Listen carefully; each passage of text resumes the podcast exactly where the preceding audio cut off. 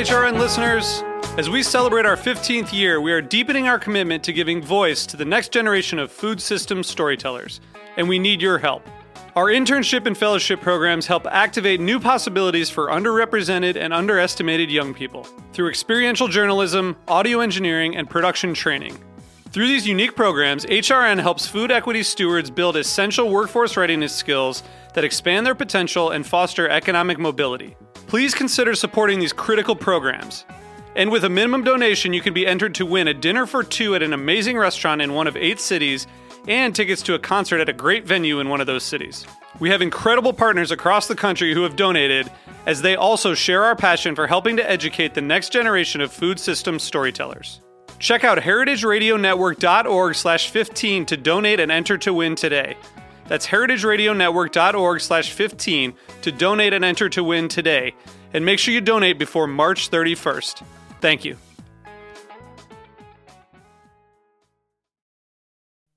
Today's program is brought to you by the International Culinary Center, offering courses that range from classic French techniques in culinary, pastry, and bread baking to Italian studies to management, from culinary technology to food writing, from cake making to wine tasting. For more information, visit culinarycenter.com. I'm Dave Arnold, host of Cooking Issues. You're listening to Heritage Radio Network, broadcasting live from Bushwick, Brooklyn. If you like this program, visit heritageradionetwork.org for thousands more. So you don't charm the devil with your rock and roll load. Knows that country music's gonna save your soul. The devil finds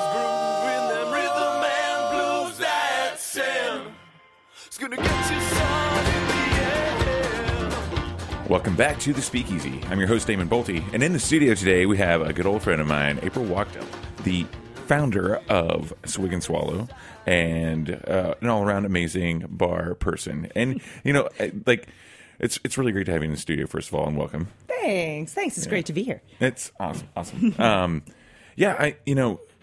Before the show, we were talking about um, presentation on cocktails, and uh, lately you've been doing uh, this kind of like Instagram campaign of of cocktail photography, but they're they're all mocktails, right? They're all non-alcoholic cocktails. So, what was the inspiration for that? Oh God, there's um there's a there's a few um a few things that I, I suppose had motivated me to do this. One is um is firstly I just love I just love beautiful cocktails. I love beautiful food. I'm somebody who eats with my eyes. Like Oh, a true- yeah. I also eat with my mouth, obviously, and a lot. That must But- hurt. but so this is something that it's just um, you know if i if i see a beautiful cocktail across the room i just you know i just want to go and, and, and consume it so that's one thing is i i um, Well, actually, as a bartender too, you want that to happen. You want your cocktails to like go through the room and create a domino effect. It's like you know, people talk uh, about like not liking to make mojitos. I'm like, dude, it's a really easy drink, and you can make it really pretty if you just know how to do it the right way, the actual right way. And then as soon as, but it's always like a train reaction. You know, it's like spreads like wildfire across the bar room. Someone sees a mojito and they're like, oh, actually, I want one of those too, or like a Ramos Gin Fizz even. yeah, yeah, yeah, oh, totally. And of course, and of course, depending on where you work, certain people will say one or the other is very hard to make, and obviously it depends on how much you put into it. But um, I think that that notion for me of um, of creating something beautiful and then presenting it to somebody and saying, "Hey, I made this for you." To me, that's like that's why we do this Yeah. in the first place. Um, and so that's something that I've just been experimenting with, um, with styling cocktails at home, with um, taking photographs of them. Um, I had, uh, I'm not sure if I can say this on on the show. I had the balls to. Uh, can I say Yeah, that? yeah, Okay. you- fuck yeah, you can.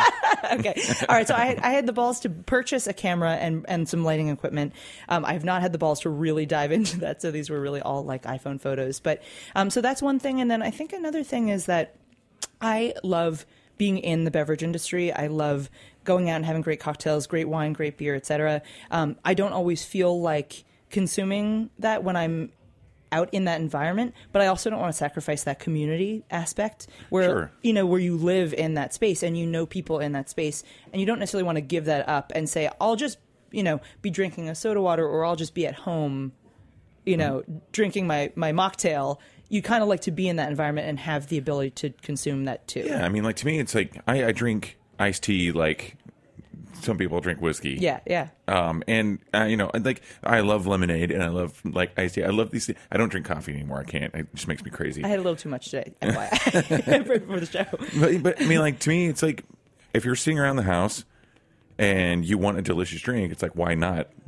Wh- Where does that stigma lie? You know, it's like it's like you can, like you were saying, like hanging around the house, make yourself a mocktail. Yeah. You're, you're gonna be probably more pleased because you can be, able, you might be a little more productive. Yeah, and then and then on the other side too, you know, I'm somebody who um, I I love exercise. Like it has to be a part of my hopefully daily. You're you're a heavy uh, avid rock climber, right? Yeah, yeah. Yeah. Um, and recently, like a lot of yoga, but the the health side is very important to me. Sure. But I'm constantly disappointed too, where you seek out juice bars or you know healthy eating places, and it's always incredibly bright lights. You know, you've got the sound of the juicer running in the background. Obviously, that Yeah. has to happen unless you have like a cold, you know, a cold press uh, juicer. Um, and you know, it's just like you know, s- screaming children everywhere. Like the point is, is the ambiance is not awesome, and then the juice is just like put into a plastic container and then off you go. So Yeah. I think that I, my question is more like, why doesn't this exist? Where you can have the community, where you can have the beautiful creation, where you can have that experience and that hospitality, um, you know, and have something that's again, it's a, a non-alcoholic option if you'd like, or a low-proof option if you'd like. Absolutely. I mean, there's. It's become more of a thing. You're starting to see it more on menus too. Like Mm-hmm. uh, I was just at Seamstress, Pam Wiznitzer's place uh, up uptown. Don't ask me what I was doing up there. It's so weird that I It's was far, yeah. above 14th Street even. but she has a, a section on the menu. Julie Reiner at Clover Club and, Mm-hmm. and Flatiron both have uh, sections on the menu always of mocktails, Mm-hmm. and I think that there's, I think it's just a, a very nice like step of service. You know, it's Mm-hmm. like you're servicing a.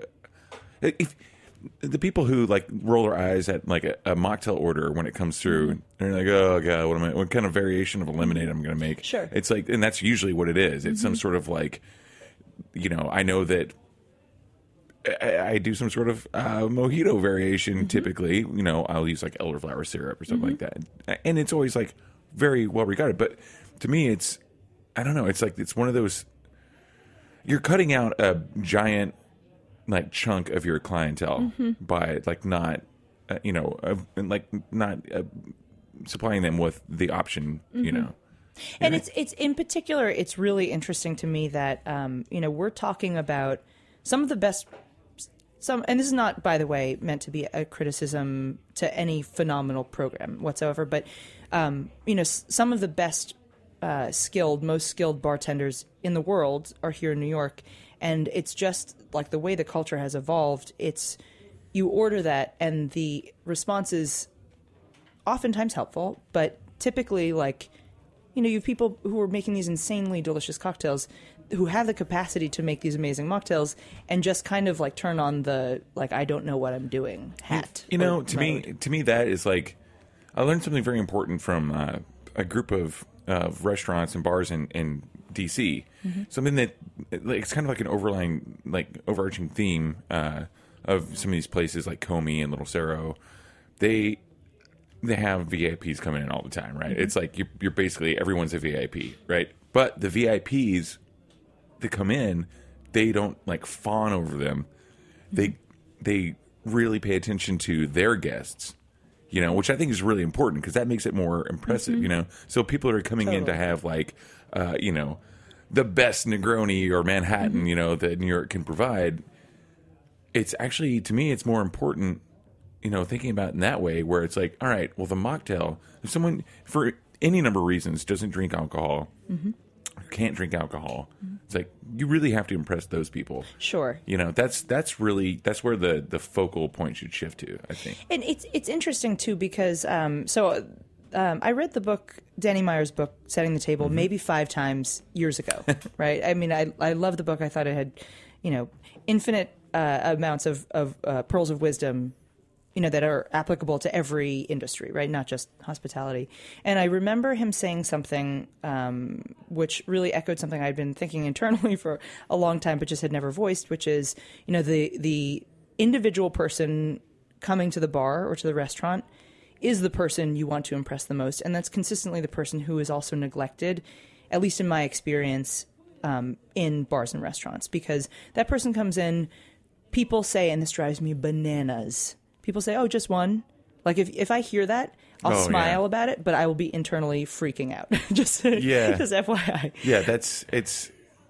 Yeah, like like you're you're just having water. It's like this weird like backhanded sales kind of thing. Where It's like it's kind of weird. Yeah, but the just one the that's it, that you're like all right, all right, dude. I like to like go out by myself. It might I'm you know like the other night I went to a, a barbecue place in Park Slope. And like I wanted to go by myself, and I wanted to hide out. Actually, I didn't want to. Mm-hmm. Totally, You know, totally. you know how it is. I mean, like you know, like most of the service industry in New York City. So sometimes you just want to hide out. Yeah. but when they asked me, they were like, "Just one." I'm like, "Yeah, man, I, I do want to be just wondering. You're like my head just fucking exploded. But, but yeah, it's like don't don't make me feel weird about it. Yeah. know? Well, it's it's not only that. So so the reason I think it actually connects to the mocktail thing is that for whatever reason, and again, I think it's it's different reasons in every establishment, but I think there is a perception of like either that person that person is going to take up half the seats you would need for a two top, mm-hmm. or they're not going to spend as much money, or you know, I, I don't know what the other reasons to not service that person similarly is or are, Yeah. but um, I think it's the same with the mocktail. Um, but that is like that person has basically said to you, "I'm here because I want to be here, and I want to be here so much I don't need to drag other people with me." you know? Right? Yeah, totally. And so I it's the like- same you know, thing with honestly, mocktail. th- my thing is like when I go out by myself, I I over order. Oh, yeah. So it's Oh, like yeah. I whenever I see someone solo at my bar, it's like, all right, cool, man. I think I think we're right here together. Yeah. you know, like all right. I mean, like I'm not gonna be like, oh, it's one person. Maybe you don't get the steak for two. I'm like, I don't. I get 2 You're like, steaks I- for two, man. Yeah, I like totally. when I went out to the barbecue place the other night. I got like wings and nachos and uh, like all kinds of terrible food, um, like just not good for you. Like Mm-hmm. Sure. we're, like we're sitting across the, the the studio right now talking about you're like very healthy, and I'm talking about the the nachos that had like queso dip all over them. No, hold on a second. Let me just let me just like stop for one second and say one of the reasons that I love this idea is that I think like I I pork belly is one of my favorite things in the world and Oh, I love fried food. Fried chicken special spot in my heart. So one of the really positive things about making those decisions like when you're craving whatever like a juice forward beverage, Mm-hmm. if you can make that healthy decision then, you can totally make the way worse decision later. You know, like Yeah, it just yeah. gives you more flexibility. I was talking to a buddy of mine yesterday, and he was like, "Dude, he's like, I go to the gym every day." He's like, "I go to the gym every day." He's like, "Well, at least five five days a week." And he's uh-huh. like, "The reason why?" He's like, "I love drinking beer." Yeah, yeah. He's like, "I have to go to the gym if I want to drink beer." Totally, totally. And I was like, "Right on, man. I get it. I get it." He's like, "You don't you don't work as a bartender, so you're not like constantly like." Moving kegs around it's like that's my gym you know? sure, sure, sure, sure, sure. But so like going back to the the the mocktails, like they're very impressive. Like if if anyone like you should definitely we should talk about like your uh, your Instagram handle so people can follow it and know what we're talking about here. But um, they they're styled like they're very very beautiful drinks. Thank you. And like I do I do some cocktail styling um, for different publications, but like looking at your Instagram feed, it's like there's some really really whimsical like amazing styles of garnishes you know like it's to me like i, was working at zz's clam bar for a while with thomas waugh and brian miller and phil ward and uh they you know thomas has a, a crazy vision you know like have you mm-hmm. you've been a zz's Oh, sure. yeah, yeah, so you yeah. understand like the presentation of it you know Sure. it's so impressive the drinks Totally. are fairly simple mm-hmm. but the presentation is just outstanding mm-hmm. right so to me it got me thinking like outside of the actual drink itself and like more about like the garnishes and presentation. And yours you're doing a lot of like droppers of like oils and bitters and stuff like that and like on top of the drinks and like it's really really incredible. I, do, are you pulling that reference from like any any particular like culinary side or is it just something like something you've seen like visually like in your travel? You travel a lot. Uh, I, I have I have traveled a lot. I, I actually don't know um, exactly where it's coming from. I know that um, like I'm I'm a relatively experienced bar person. I've been doing this for like my entire life, but um, I'm a, like a total novice cooking, and so um, I'm doing like a lot of flavor exploration in that direction.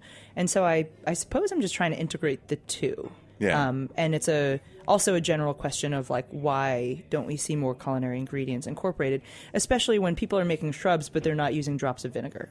Like Sure. a- as garnish, which um, I, I kind of feel like on the presentation side, with the exception of the you know of the cloth that I'm using in the background, I do want every every garnish or every visual, I guess, additive and not additive like Right, right. Thank you. yeah, you know what I'm saying. accompaniment. Um, yeah, um, I, I wanted to have a, a relevant, like a, a relevant place in the flavor profile as well. So um, there was actually one that I had um, taken photos of the other day. I'm forgetting which one. Oh, it was the it was a beet cocktail that had um, toasted sesame seed, black pepper, and salt rim, and then sesame oil on the surface. I'm forgetting what the other ingredients were exactly, but I had made these little cucumber slices as an alternative garnish for that.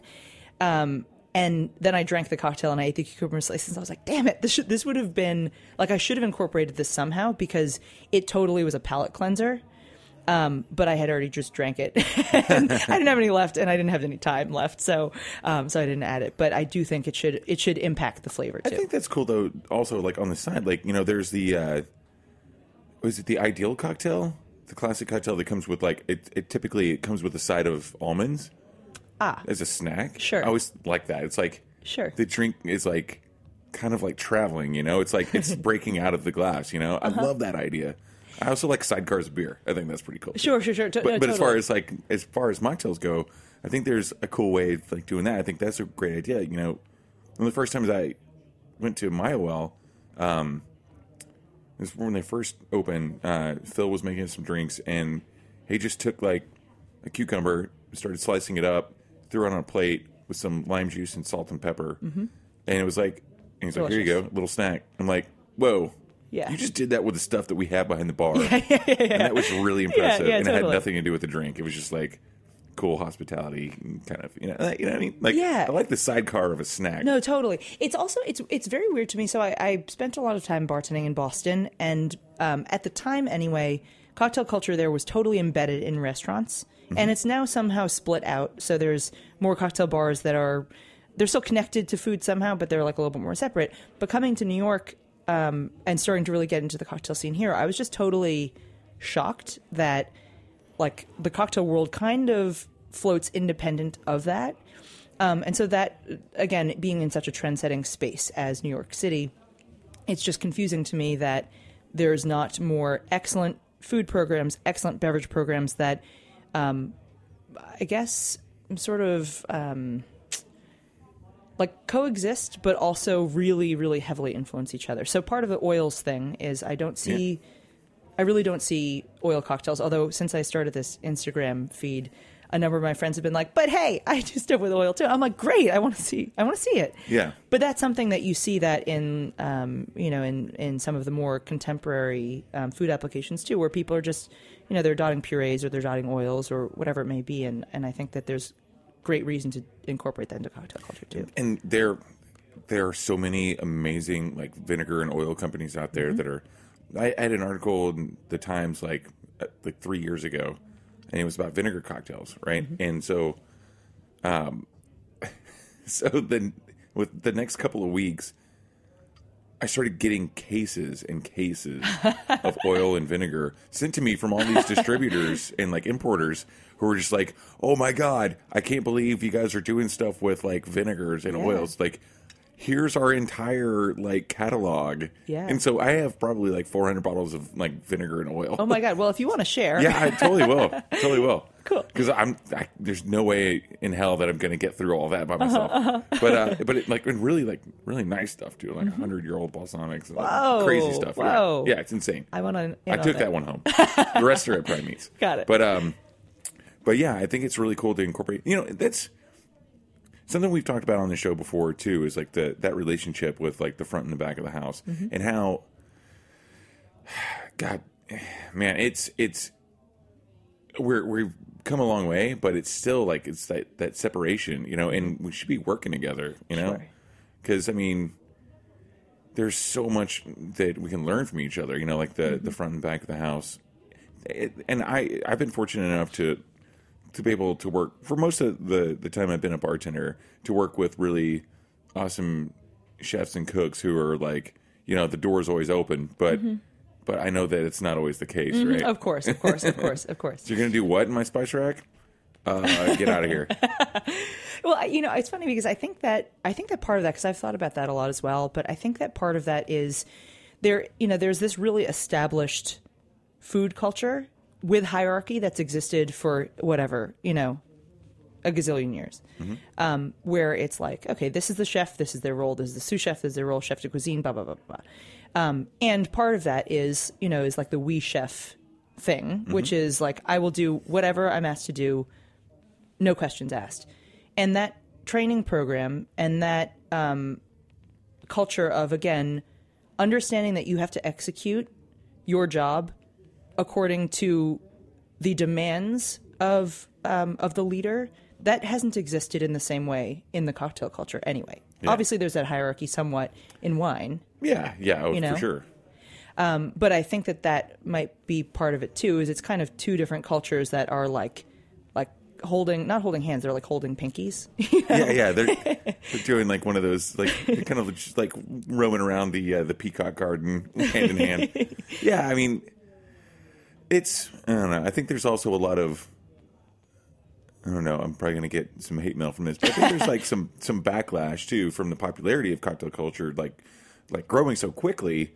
Um, uh, it's like it's it plays into the the restaurant and bar uh, entity itself. You know, it's like all right, well, you know, I went to uh, CIA or you know, uh, and I went, you know, I did uh, some studying abroad, like in the Bordeaux region. I'm like an expert on it, and got like my master sommelier, and uh, like you know, like all right, so this kid who just uh, just walked in the bar and like liked to throw some whiskey in a glass has got all this press, you know. sure, sure, and I mean, and I and I get that because I, I mean- totally understand it, by the way. Well, because yeah, because you can you can teach you can teach somebody to look like they know what they're doing on the cocktail side of things in an hour to two hours.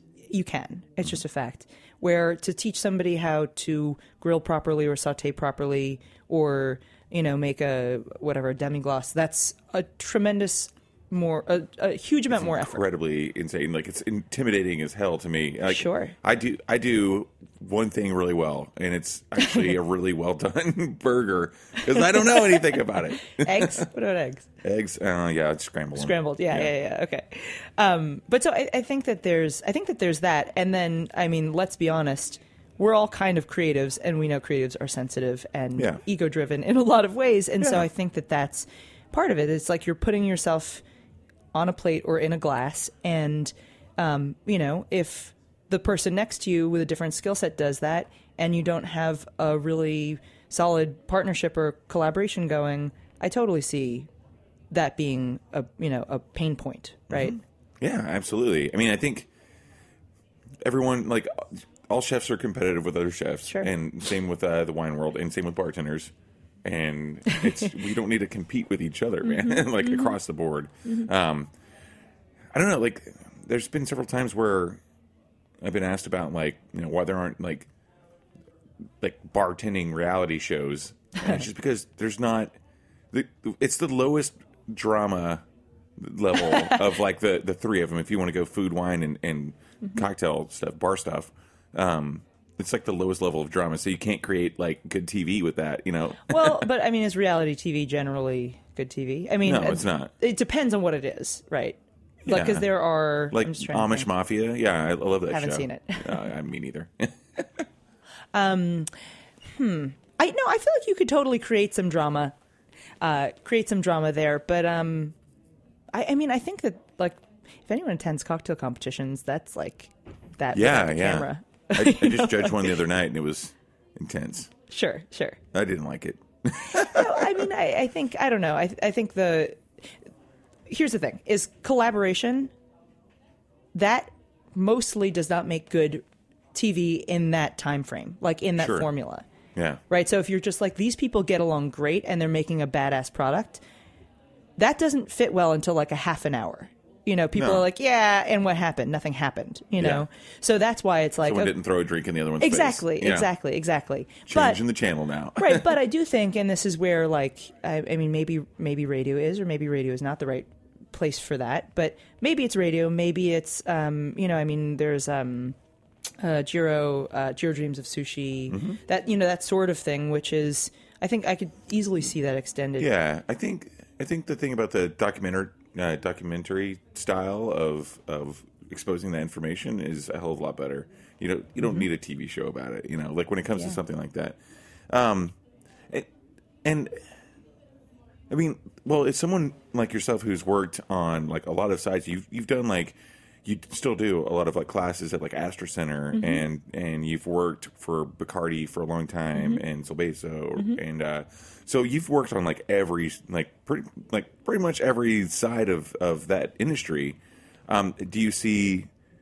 Not to get you in trouble or anything, but do you see do you see a lot of that like competitive edge and like or I mean like you're just you're now like you kind of took a break from bartending for a little while. Yep.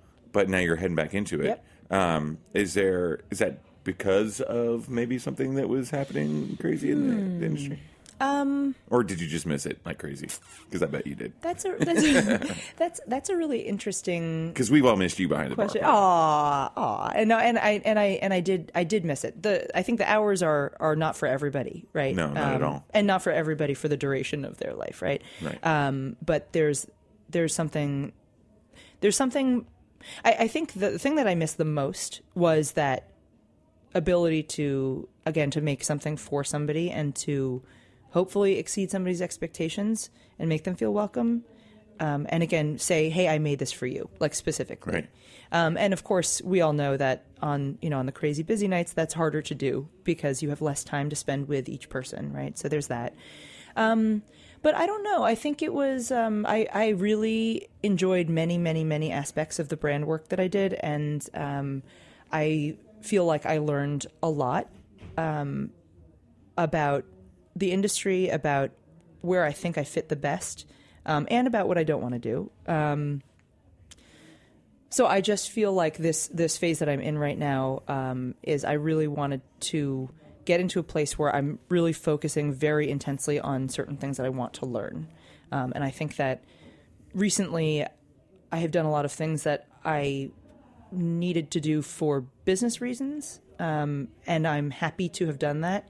But I feel like my learning um, uh, curve has dropped pretty significantly, so I really want to immerse myself again. Yeah, I, I think that's really important. I always tell bartenders when I'm training them, I'm like, dude, you gotta, you just have to taste everything, Mm-hmm. you know, and especially like with what you're doing with uh, with cocktails is like you gotta with with mocktails is you have to you have to taste everything, Mm-hmm. you know, and that's really exciting to me because since you're cutting out the the alcohol influence, you're cutting out like a significant amount of flavors that are that cocktails are reliant on, you know. So making a delicious drink without any of these influences is it's got to be very difficult, right? I actually don't even. I, I don't think so. I think.